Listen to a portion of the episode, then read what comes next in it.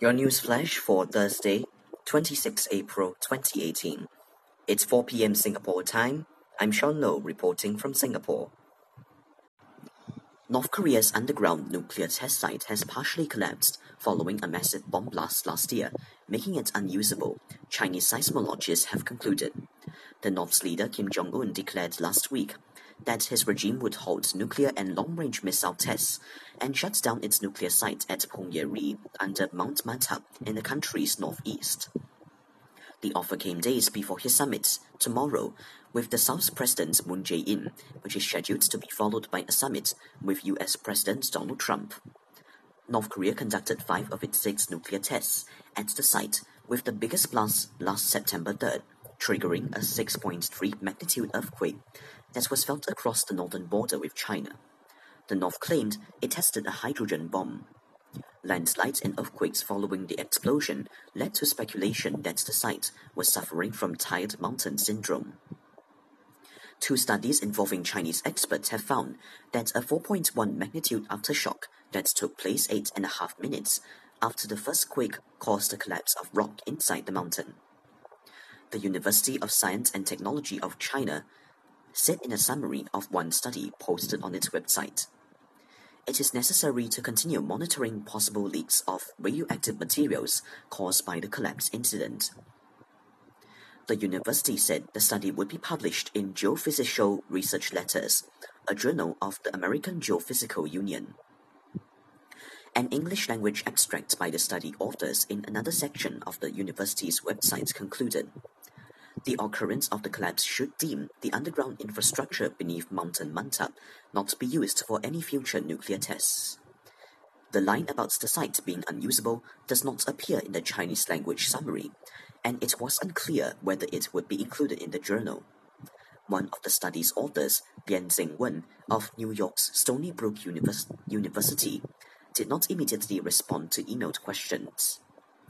A second study led by Chinese scientists, including experts from the China Earthquake Administration, also concluded that the September aftershock had indeed caused a collapse. The second study said, "The aftershock was neither a secondary explosion nor a triggered tectonic earthquake. It occurred due to a process comparable to a mirror image of the explosion, that is, a rock collapse or compaction, for the first time documented in North Korea's test site," it said. The second study, however, did not determine whether the site was unusable or leaking radiation. Seismic models, like in this paper, provide only partial understanding of the underground explosions, it said. It added that further studies are necessary to look at radioactive leaks or possible groundwater contamination. The 2 studies reached their conclusions by looking at data from seismic monitoring stations. China has deployed radiation monitoring stations along its border with North Korea. A state-run newspaper in the northeastern province of Jilin last year published a list of tips on how civilians can protect themselves in the event of a nuclear attack. A non-binding motion by Canada's Senate calling for an end to Chinese actions in the disputed South China Sea is irresponsible and will stir up troubles, a Chinese embassy spokesman said yesterday. The Senate, whose members are not elected, passed the measure on Tuesday condemning China's hostile behavior in the South China Sea, complicating efforts by Prime Minister Justin Trudeau to improve relations with China. China's construction of islands and military facilities in the South China Sea, through which some $3 trillion in trade passes annually, has sparked concerns that Beijing is seeking to restrict free movement and extend its strategic reach. Canadian Conservative Senator Dan Hai No, who sponsored the motion, said he wants Trudeau's Liberal government to take a lead role in urging all parties in the dispute to recognize international laws and cease all activities that would escalate the dispute. No said in a statement, "The government cannot afford to ignore the emerging realities of the South China Sea disputes. It must take an active role supporting its diplomatic allies." A spokesman for Canadian Foreign Minister Chrystia Freeland did not comment directly on the Senate's motion, but said Canada remained concerned by regional tensions associated with disputes in the South China Sea. The spokesman, Adam Austin, said in an email, "It is essential that all states in the region exercise restraint and avoid coercion and actions that will escalate tensions." The motion passed Canada's upper house of parliament 43-28, with 6 abstentions.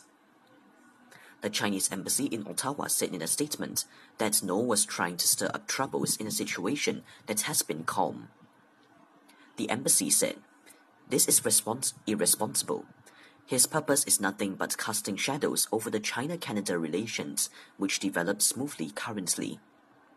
China has repeatedly defended the work, saying it has every right to build on what it considers inherent Chinese territory, and that it is building public facilities like weather stations and typhoon harbours."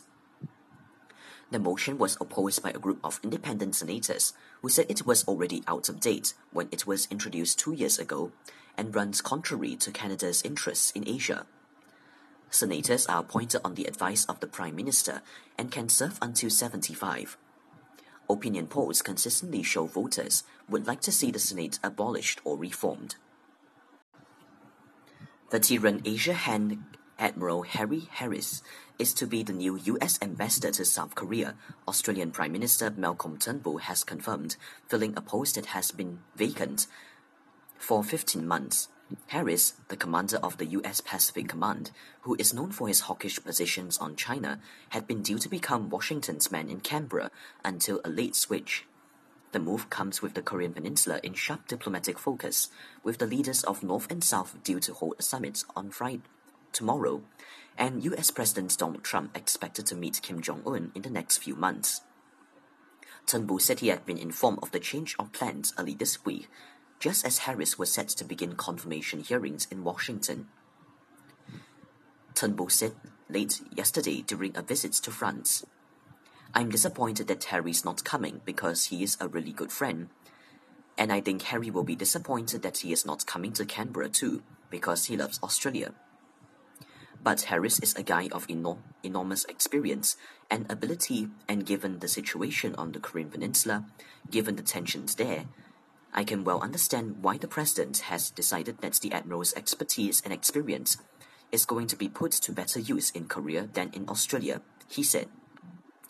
The ambassador's job in Canberra has been vacant for nearly a year and a half, but Turnbull was quick to play down any notion that the last-minute switch, sending Harris to Seoul, represented a snub to one of Washington's closest allies. "You know, the relationship between Australia and the US is so deep, it's so intense, it operates at so many levels," he said. The US Charge d'Affaires, Jim Caruso, said he shared Turnbull's disappointment that Harris would not be taking charge of the embassy, but acknowledged his skills were needed in Seoul as Trump prepares for an unprecedented meeting with North Korea's Kim. Caruso said of Harris on Sky News Thursday, "I would have been honored to work with him. We need our best person immediately available to go to South Korea and handle what's going to be a difficult negotiation," he said. President Donald Trump's lawyer Michael Cohen said yesterday he would assert his right under the U.S. Constitution to avoid self-incrimination in a lawsuit filed by adult film star Stormy Daniels, who says she had an affair with Trump. In a filing in Los Angeles federal court, Cohen said he decided to assert his constitutional right after the FBI raided his home, office, and hotel room 2 weeks ago. Cohen wrote in the filing, "Based on the advice of counsel, I will assert my Fifth Amendment rights in connection with all proceedings in this case due to the ongoing criminal investigation by the FBI and U.S. attorney for the Southern Districts of New York. The Fifth Amendment to the U.S. Constitution states that no individual can be compelled in any criminal case to be a witness against himself. By asserting that right, Cohen can avoid revealing information in Daniels' civil lawsuit that could aid federal investigators in the criminal probe of his business dealings. Last month, Daniels, whose real name is Stephanie Clifford, sued Trump and Cohen to invalidate a non-disclosure agreement related to a $130,000 payment she received from Cohen before the 2016 election to keep quiet about her alleged one-night stand with Trump a decade earlier. The probe of Cohen's business dealings and the FBI search of his office that uncovered information related to the $130,000 payment started with a referral form from Special Counsel Robert Mueller, who is investigating alleged Russian interference in the 2016 presidential election and possible collusion with the Trump campaign. Russia denies meddling in the election, and Trump has denied any collusion. Lawyers for Cohen and Trump have asked for the Daniels case to be put on hold for 90 days. At a hearing last week, U.S. District Judge James Otero said he needed more time to review the request for a stay. Trump has denied having an affair with Daniels or any knowledge of the $130,000 payment. Earlier this year, Cape Town grabbed the world's headlines as it careened towards a water Armageddon. Crippled by a 3-year-long drought, the South African city braced for a complete shutdown of domestic water supplies, known as Day Zero. In the event, Cape Town dodged the immediate bullet. But thousands of kilometers away, another African city has had far less luck and much less attention for its ordeal. A resident of Bouaké, Ivory Coast's second-largest city, said, while she awaited her turn to draw water from a well, "We haven't had a drop of water from our taps for 3 weeks." An employee of the state-run water distribution company, Sodeci, who asked not to be named, said, "The situation is catastrophic." Located in grassy savanna around 400 kilometers from the Ivorian economic capital of Abidjan, Bouaké is a city of more than 500,000 souls, with 1 million more in surrounding territory. The area has been hit by a double whammy. The dammed lake that supplies 70% of the city's water has run dry. One factor is an unprecedented drought that has gripped the region, a phenomenon in line with experts' warnings about climate change. But another, says the territory's Director for Water Affairs, Sado Kolebali, is the impact of unregulated sand quarrying, which has altered the course of waterways feeding the reservoir. Computer technician Elisa Konan told AFP, "We are struggling to get clean water for drinking and cooking. Washing has become difficult. It's a real ordeal." In a bid to bring some relief, the city has begun drilling wells to obtain fresh water. Hussain Kostius Chisoko, director of the drilling firm Forachi, said last Thursday in the Hofwetville district, "We have finished a first operation and will be moving on to the second site in 2 to 3 hours. In all, 10 wells will be linked by pipes to a Sodeci water tower, which will then be able to distribute 2 million litres of water per day. This will relieve the population, but is far from enough to replace the usual supply from the Loka Dam," Chisoko said. For now, Bowik Hospital is being supplied by tanker trucks, along with the city's 2 prisons and the university campuses. Heavy rain fell one night last week, to the joy of many. Awa Kolibali said in the Belleville 1 district, "We collected lots of water that night. The heavy rain allowed us to fill all our receptacles. But once we've used up this hoard, what's going to happen then? We should go on praying to God for rain every day." In the Sokora district, the owner of a car wash made the most of the downpour, selling jerry cans of 20 litres of water for 500 CFA francs apiece. He was swiftly overwhelmed. No rain has fallen since, but in any event, rainwater and tanks are insufficient, said another resident, Mariam Konate. The government must deal with this problem head-on. Some people, however, long ago started to take precautionary measures. Aramata Torre, who sells vegetables in Dar es Salaam 1 district, has dug her own water supply. Around here, it's the well water that we use, along with our neighbors, she said. But that is not a long-term solution for everybody. Even the well starts to dry up. When lots of people rush for water, said Amoin Konan of the Ahok Nanso district. Donald Trump may well pull out of the Iran nuclear deal for domestic political reasons, French President Emmanuel Macron said yesterday, after he and his American counterpart held talks addressing the agreement's future. Near the end of his three-day state visit, Macron told U.S. media that while he did not know specifically what Trump will decide, he believes the U.S. leader will get rid of this deal on his own for domestic reasons. Trump, a fierce opponent of the July 2015 agreement signed by Tehran and international powers, must declare by May 12 if he will essentially walk away from the existing deal when the renewal deadline arrives on May 12 or stay in.